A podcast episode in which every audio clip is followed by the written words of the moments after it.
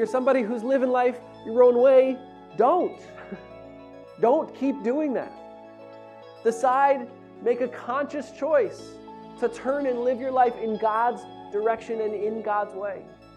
Let go of your pride, let go of your greed, let go of your fear, let go of all of those things that keep you from the Lord, and instead relinquish yourself to God. You don't have to be wise, you don't have to be among the elite. You can be a fool. This highway is wide enough and it's got big, tall walls, so you won't be able to get lost. But you've got to submit yourself to God's cleansing.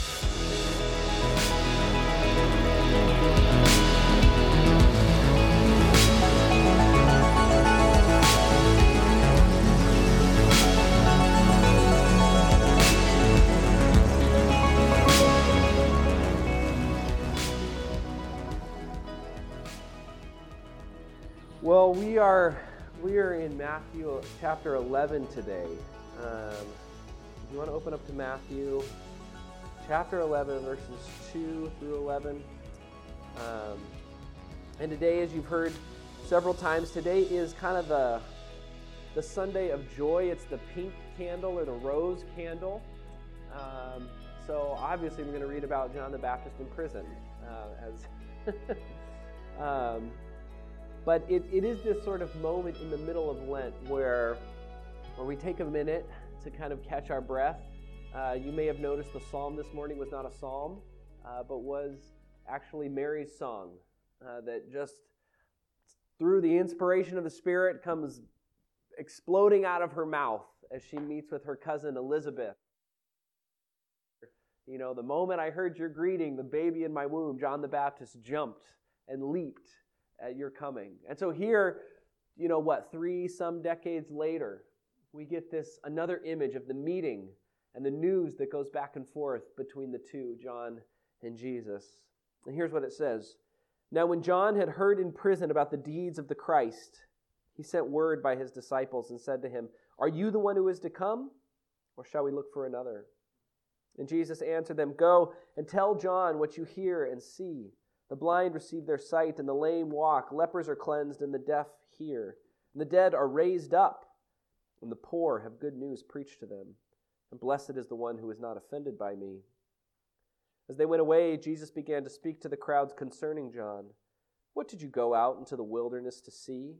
A reed shaken by the wind? What then did you go out to see? A man dressed in soft clothing? Behold, those who wear soft clothing are in kings' houses. What then did you go out to see? A prophet? Yes, I tell you, and more than a prophet. This is he of whom it is written, Behold, I send my messenger before your face, who will prepare your way before you. Let's pray. Lord God, in gratitude and joy, we come before you knowing and expecting the soon coming of your Son. We expect his coming in the manger. We look forward to his coming in this day and age, even now, Lord, we cry out with the writers of the scriptures Maranatha, Lord, come soon. Amen. Well, one of the largest uh, national parks, I think outside of Alaska, it's the largest national park in the country, is Death Valley, out in kind of southeast California, the California side of Nevada. Um, so I asked Dave to pull up some pictures um, and he did this, he kind of did this on the spot, so I appreciate him doing this. Those, these are pictures of Death Valley. It's, it's really massive. It's like millions and millions of acres um, of, of just the most barren landscape you can imagine. Um, it's got, I was trying to count in my head, it's got at least four different mountain ranges in it, so it's not just like big sand dunes, although there are those. Um, I've been sledding on them. if you go out really early in the morning, we, we left our house at like 3 a.m. And, and if you get out before the sun rises, you can actually, there's these dunes that you can sled down. They're, they're a lot of fun. You have to climb back up them, but it's a lot of fun going down. Um, mountain ranges, there's places where it's, there's one spot, uh, Badwater, where it's 262 feet below sea level, right? So below the level of the sea, you're, you're hundreds of feet below that. And then immediately up from that part of the valley, it goes up to over 11,000. Who's that? I, don't know that late. She's a little leggy for church this morning, Dave. Uh, immediately up from there, um, you've got a mountain that's over 11,000 feet. I mean, it's just like this amazing, remarkable place. And if you look at some of these pictures, you can tell that there's been water in those places. Right? Even though this is the spot in the United States, in the whole United States, it gets the least amount of water of any place. It's one of the driest places in the world. But you can tell everywhere you look, you can see the mark of water. Dry lake beds, right? Things don't just get big and flat and soft like that, right? You can see canyons that have been carved by these flash floods. I've walked through them and even camped in them. Canyons that, that go up, you know, 50 feet on either side, but they're just this, they're, it's like pure marble and rock, right? It's beautiful, beautiful places. As you're walking up some of these canyons, you have to climb up and over or down these waterfalls. Just spots where you can tell water has been. The, uh, the, the valley gets its name. That's good, thank you. Um, the valley gets its name from a group of settlers, of pioneers who were out looking for mining claims, and they were coming sort of down south through the Las Vegas area, and they decided they're going to take this shortcut, not knowing what was there but they're pioneers. And so they take off. They head west directly instead of going south and around around the southern tip of the Sierra Nevada mountains. They head straight west and, and they get down into this valley. The hottest temperature ever recorded in the world was here in this valley, well over 120 degrees in the shade. Um, and I mean, it's, it's serious. And so as they're walking through this valley, they, they realize their, their lives are in their, they're, they're coming up to the edge of things. They make it all the way across the main valley. They get up um, on the west side of the valley, and, and there's yet another mountain range for them to go over, and they just cannot do it. Um, they sort of huddle up um, in the shade. One of their party decided to take off. He thought, maybe I can get to safety. Um, the story goes if you kind of mark out how he traveled, he moved more than a marathon a day, right? So over 26 miles a day. He starved, he had to eat his own boots. He was dehydrated, it was both freezing and boiling. I mean, it's just like this unbelievable, unbelievable story survival that this guy made it, and the people who left behind did not. It is not an easy place to be. And yet, and yet, sometimes in Death Valley, because it's so low, right? 262 feet below sea level, if it rains anywhere, that water ends up in Death Valley. It can rain 50, 60, 100 miles away. And through this series of canyons and valleys and riverbeds, that water will actually gush into the valley. You get these flash floods where there's no rain anywhere near you, but all of a sudden, it's just you're in this like thundering, powerful rush of water. And so, in the wintertime, when it's raining far away and that water rushes down into the valley, and if you ever watch, you remember the Planet Earth like nature series? In that, in the first season of that, there's actually a there's a there's a scene in Death Valley where these locusts, some water rushes into the valley, and all of a sudden these locusts kind of bloom. It's like a once every 25 year kind of bloom. And, and it'll be this place that you're used to just being total death and desolation and nothing can really survive here. All of a sudden, there's wildflowers everywhere you can see because they put out these seeds and these seeds have been waiting under the ground for 7, 8, 10, 15 years to get enough water to be able to come alive. Or locusts or insects that do the same thing. They lay their eggs and their eggs just sort of wait there under the ground. And then all of a sudden, when these blooms happen, here they come. And I don't know how they know how to do this. right? I have no idea how they plan this. If they've got little bug calendars that they're looking through, going, okay, I think it's time. I think this is our year. But they do, the whole valley, the whole place comes alive. It's carpeted in color. It'll just be pinks and yellows and purples just for miles and miles. And photographers come from all over the place to photograph to take picture of, the, of this wilderness that blooms. It's just like the blooming of the desert that Isaiah looks forward to in Isaiah 35. You need to know, if you're going to understand Scripture, you need to know a couple really big historical moments. One of the ones that you really need to know about is that Jerusalem fell, that all of Israel was wiped out, and that the, the wealthy and the powerful and the semi wealthy and the semi powerful, everybody who had anything to offer was taken off to Babylon. They were put in carts and they were forced to walk and they were moved across the desert from where they lived in Israel across the desert to the city of Babylon, which today is around like where Baghdad is in Iraq. And Babylon was on the banks of two rivers. It's a good thing to be a city on the bank of one river, but if you can be a city on the bank of two rivers, that's a really good thing. And so it was this huge city, and they moved all of the Jews in there from Jerusalem. And for years, for 70 years, they sat and they waited. And Israel or Isaiah's prophecy in chapter 35 is, is from this time. This time right before Jerusalem was wiped out. And he's looking forward, he's, look, he's reading the situation, and because God has given him the gift of being able to see what is going on, he says, This is not going to end good for us. But God will not abandon us. And a day will come when a highway will come up through that same wilderness. God's not going to leave us in our exile. He's not going to leave us in Babylon. He's not going to leave us where we were. But God will find a way to bring us back, to bring us through. Now, if you're an Israelite sitting in Babylon, sitting in that heat, sitting in that desolation, sitting in a city where you're surrounded by other gods, you're surrounded by people who want to say, okay, your God was nice, Yahweh was okay.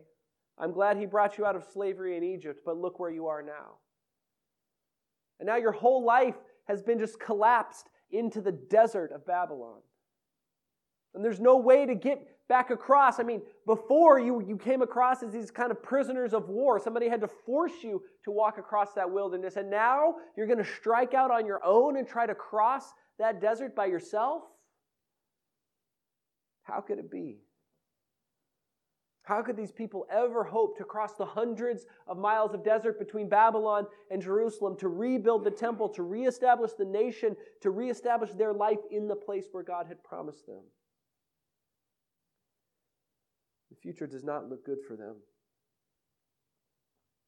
But Isaiah's word, Isaiah's promise, is that there will be a way back. That the exile is not the end of the story. He sees the truth that God is going to bring a rush of water and blooming to this barren land, this barren situation that they're in. So these are his words.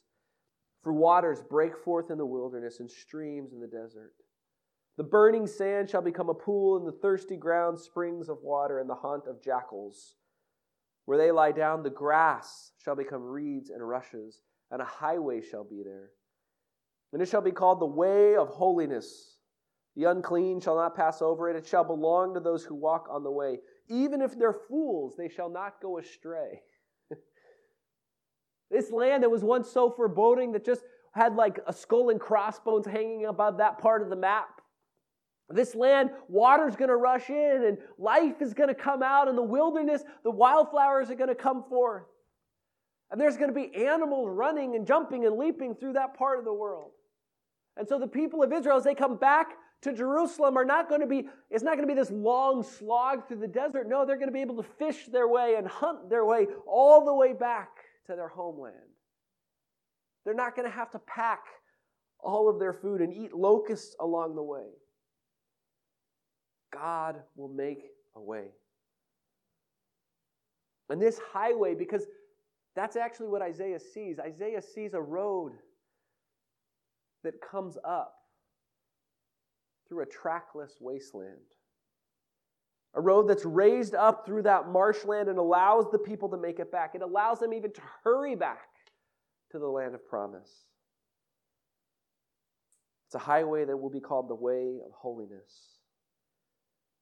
So it's going to be big and wide. And it's going to be obvious to everyone who travels on it. Some of the promises about this highway is that it's going to go from Death Valley with a group of settlers huddled up under the unforgiving heat to a highway for the people of God who splash their way home. It goes from this kind of cross country slog where you're not quite sure if it's ever going to end. You're just sitting in the back of the car, ready, ready to just give yourself up. But your dad says, We've got to keep driving. Goes from that kind of trip all of a sudden to the kind of trip that takes you to grandma's house and the trunk is full of presents and you just can't wait to be in that place because you know when you're there the cookies are going to be ready and everything's going to be exactly as you've been looking forward to it all year long. A couple things about this way. The first it says is that the unclean shall not pass over it. Those who are unbaptized in the water of the Lord. Those who have not been initiated into his way, they don't, they don't get a pass onto this road. The, this way of holiness that brings you home. It doesn't just let anybody on.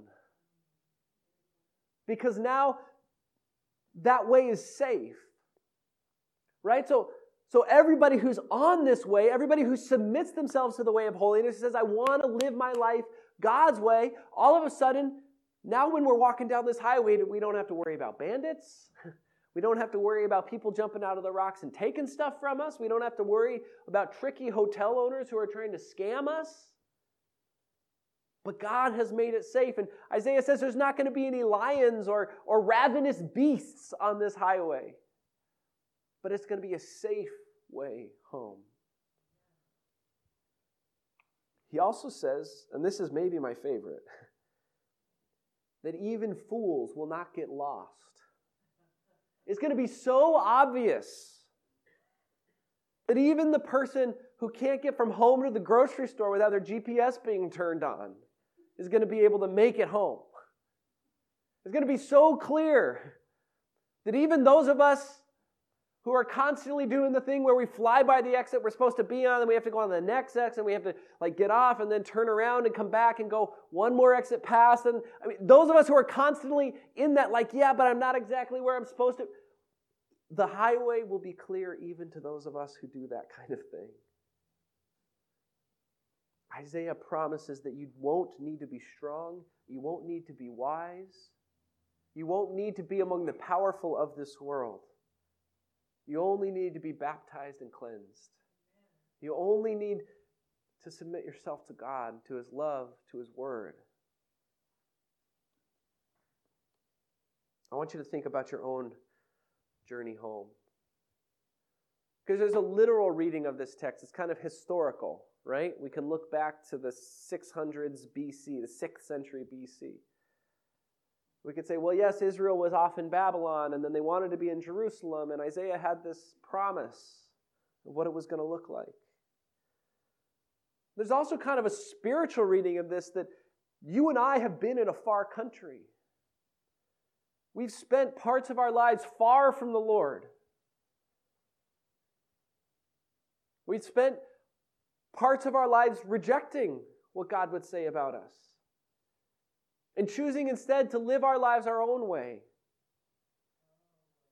Some of us even do that as we come to church week after week. Some of us even do that as we're involved in church week. Some of us even do that as you are an ordained minister of the gospel. it happens. But you still try to live your life your own way. And you find yourself in Babylon. You find yourself exiled.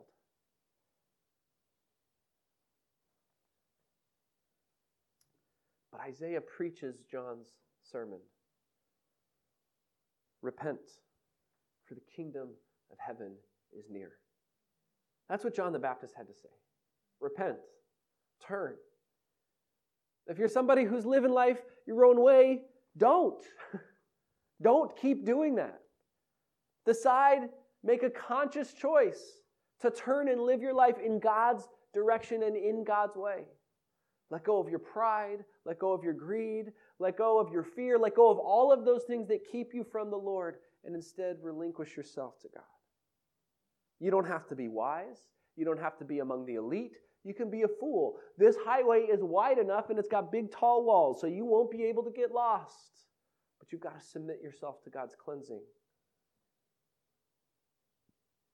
And when we do that, places and people that we once considered dry and full of death, well, they bloom and they sprout. Wildflowers come out of corners of our lives that we never expected wildflowers to come out of. Where we thought we would be forced to kind of make our way through, like we're wandering through the wilderness, where we thought we'd have to huddle up and just die next to a mountain where it's 120 degrees in the shade. In that place, God is still bringing and sustaining life. I remember when I was in college, I was utterly convinced. I didn't know what I wanted to do with my life, but I knew I was not going to be a pastor. I know what I'm not doing with my life. So I ended up living and working at a church, as one does. And it wasn't the kind of church that I ever would have expected wildflowers or to be a, a, a, a place that bloomed. It was a tough place. It was a place that was tough, full of a lot of tough people. And it was a tough neighborhood. It was a neighborhood of people that didn't look like me. A lot of them didn't speak the same language that I spoke. They definitely didn't have the same life experiences that I had. And yet, in that place, I found a church, I found a desert that bloomed. A place where a house that had been used for drug activity and prostitution and gang activity, that house had gotten bought and transformed and turned inside out and redeemed so that it became a place where young men sought the call of God on their lives. It was a church where the homeless and gang members were welcomed and called into a different kind of life. And if you walked in there on a Sunday morning, you go, These are the 184 things that they're doing wrong. They don't have greeters. The bulletin is just a mess. The lights only work half the time. The, the words are never right on the screen. The musicians are kind of off. I mean, it was like everything about that church was wrong, except that they knew Isaiah 35. They knew what it was to be a desert that was blooming. They knew what it was to be a place that had no hope of existence except God kept it going. They knew what it was to be a place that did nothing right in the eyes of the world, but kept themselves open to the Spirit. It was in that place that God really called me to the ministry. Because I got to tell you, this is not worth doing if God's not in it. Life in the church as a pastor or a member is not worth doing unless God is the one sustaining and making it happen. And to tell you the truth, I see that a lot here at Cordova. Course, I, I always want to see it happen more, right? I always, in some sense, kind of have these places where I'm going, yeah, but God can make this bloom and God can make that happen. But the truth is, is that we see this sort of desert blooming here. We see people coming onto this property and being loved. Not because they deserve to be loved, but because by their very existence they remind us of the goodness of God.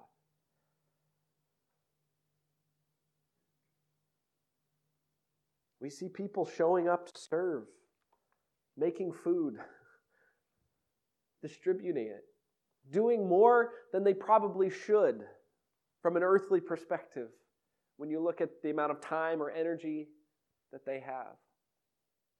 But continuing to lay their lives down. Because as we lay our lives down, God makes that life bloom. We aren't the only ones waiting for the desert to bloom. You know, if you look at the brokenness of the world, if you look at the ugliness of people's relationships with each other, you look at that complicated mess of exploitation that we see happening in the world, you just want to cry with the New Testament writers Maranatha, Lord, come soon. Don't let this continue. And John the Baptist, he thought the same thing. You know, he was locked up in prison. Um, we kind of do prison differently in our world. We will actually sentence people to prison, right? You got 10 years, 12 years, whatever it is. You're just, and that's just where you live for that duration of time, and you know when the end is coming. That's not how it was for prison in the ancient world, right? They didn't have massive complexes of people. So John is in, he's not really in prison. It's more like jail, kind of this holding cell kind of place. It's like he's locked up, but he doesn't know what's going to happen to him. So it's worse because he can't really prepare for what's about to come. Every day he wakes up going, What happens today? Do I get released? Do I get killed? I don't know. Right? He's in this sort of in between. And oftentimes our lives are just like that. We're in this in between of waiting for Christ to come, but also experiencing the difficulty of the present and asking that question how do we actually live joyfully when we're in this sort of in between? John was kept in limbo. See, he had spoken up about Herod, the, no, oh man, was it Pilate? Man, I'm, I'm all confused. Cody, who was it? Who did he speak up against? Herod? Okay, good, thank you. Herod uh, sleeping with his brother's wife, and um, John said, That's not a good idea. if you're going to be the king of Israel, it's not really a good idea if you're anybody. Uh, just makes family reunions a little awkward. And um, it, he spoke up about it that leaders actually ought to have some moral fiber to them, that they don't just get to do whatever they want to do because they're leaders and they get away with it, right? So he speaks up about it, and Herod takes him and throws him in prison, throws him in jail. But Herod also, weirdly, kind of likes John the Baptist. He likes hearing him speak, he likes what he has to say, so he would actually go listen to him. He'd go hang out with John and, you know, what do you want to say to me today, John? But he's also afraid to actually do what John says. Herod is really waiting for somebody else to make the decision for him about what to do with John. Do I keep him around? Do I lop off his head? Do I set him free? I don't know. John's in this state of in between. And he's forced to look for more. He knows that the message he has preached is true, but as he sits and listens to what go- what's going on with Jesus, it doesn't he's kind of waiting for Jesus to really do all the stuff that he wants him to do. Do all the really Messiah ish kind of stuff. You know, change some things. Don't just get yourself in trouble.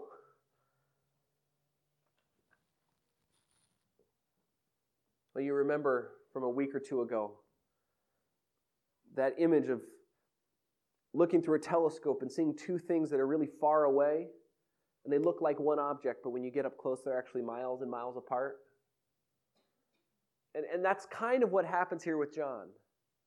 He, he's looking off into the distance and he sees the coming of the Messiah and the sort of culmination of all things. And all the Old Testament prophets did this. They, they took those, those two things that the Messiah would come and that God would make himself all in all. That God would throw off all the powers of sin and death in the world, which is what we're all looking forward to. And they saw those two things as one thing. And so here we are in 2019, almost 2,000 years later, living in between. Living in between the coming of the Messiah in Jesus Christ and the culmination of all things when God will make himself all in all. We're, we're still in that in between. And so John asks him, Are you the one to come or should we expect someone else? Jesus' response is really wonderful. Jesus answered them, Go and tell John what you hear and see. The blind receive sight, the lame walk, lepers are cleansed, the deaf hear, the dead are raised, the poor have good news preached to them, and blessed is the one who is not offended by me. He's saying that in me, that all the power, all the authority, everything that sin and death, everything that the enemy has over this world is broken. Blindness, lameness, leprosy, deafness, death, poverty. These are all things that have worked to keep people from God.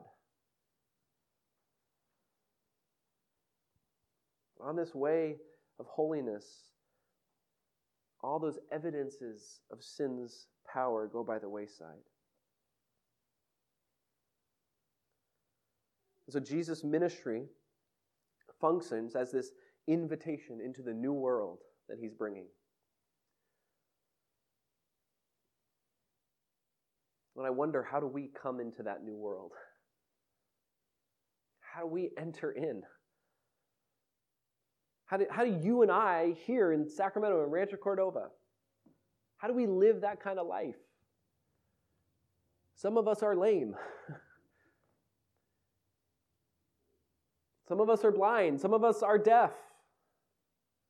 And we feel the influence of that weakness over our lives. So, how do we get onto that highway of holiness where that, the power of sin and death has been banished? And instead, we're living in the joy. I think,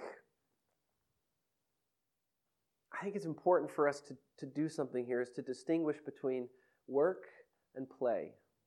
And here's what I mean the, the enemy often convinces us, or we are often convinced, that everything that is good in this world is pretty hard to do, that it takes a lot of effort, that it's work, right?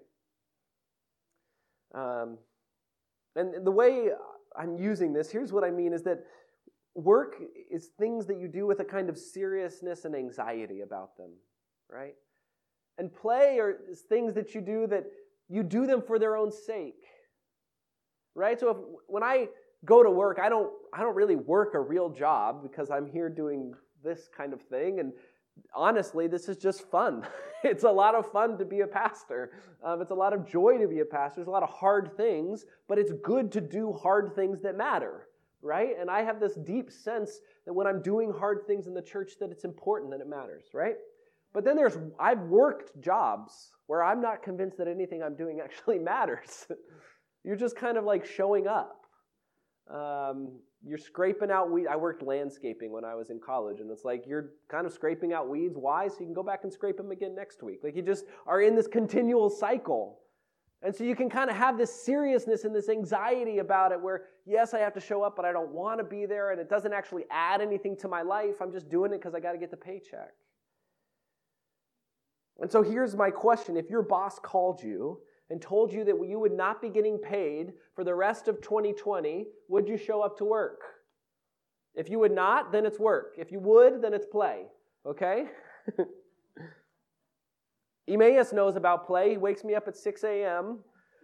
to tell me, Daddy, come look at my circle. like, your circle? What are you talking about? And he's taken all the little figures from the Advent calendar and arranged them in a circle. He's real proud of this. And no one has to tell him to do that, right? Emmanuel knows about play. He gets me up at 6 a.m. on a Saturday to go play basketball. And he lets me be good for like two games. He lets me get a few rebounds. He lets me get a few layups. And then all of a sudden he decides that's enough. and he shuts me down.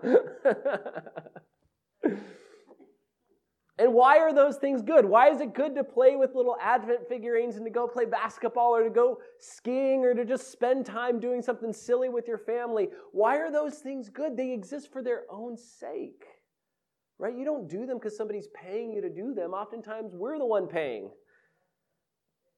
We do them because we are created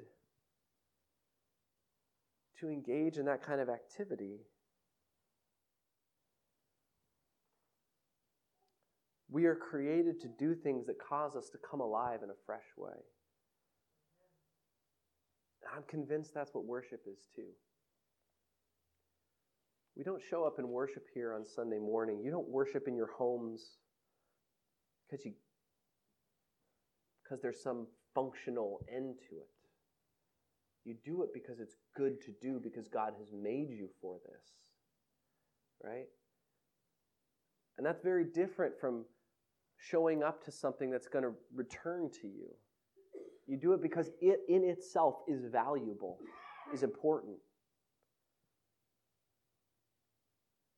And so we give and we share and we sing and we pray and we fellowship and we serve. But we do that out of the fullness of God's grace in our lives, out of the overflow of what we experience as we come to worship.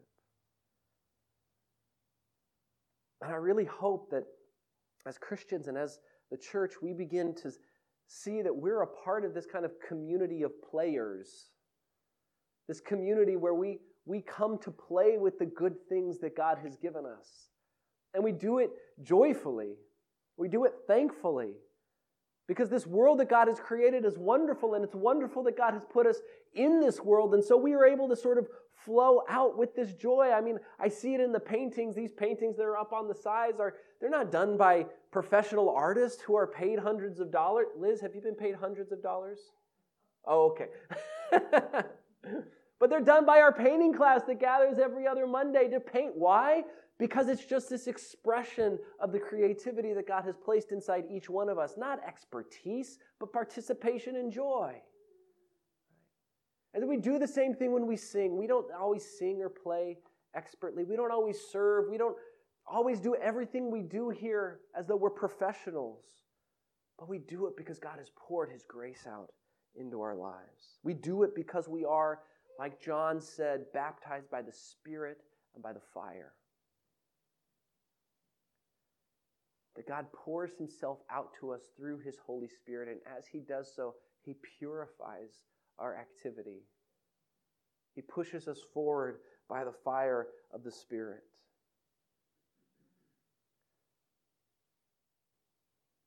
You know, I, I cannot force you. I, maybe I wish I could. I don't know. But I can't force you to get really, really honest with yourself.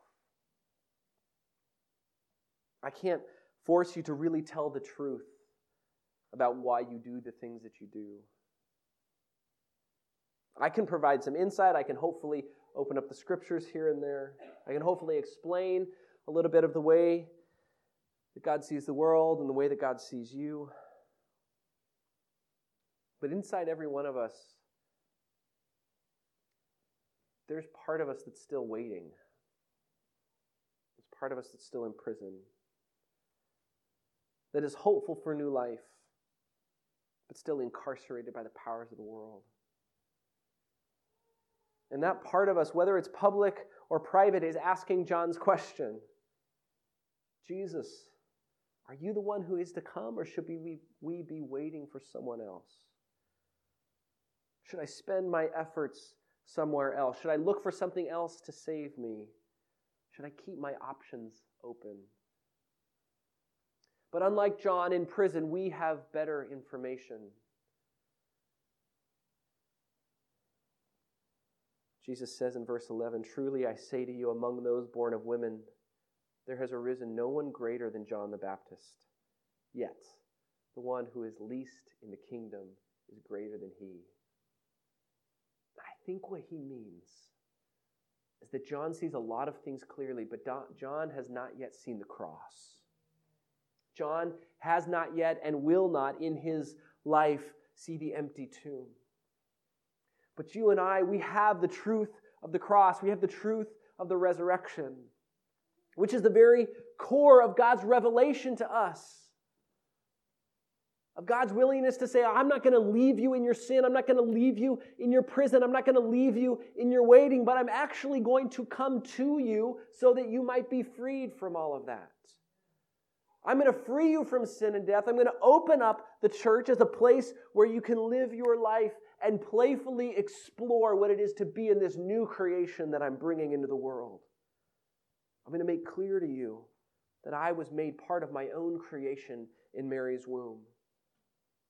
And that on the cross, I absorbed the enemy's blow and transformed it into final victory. No one has ever, like Jesus, done something like that. So this morning, you're invited to come out of your waiting, come out of your desert, come into the abundant, blossoming way of Christ that is done for its own sake. You're invited to come out of the deserts that fill your life and instead come into that wildflower strewn valley.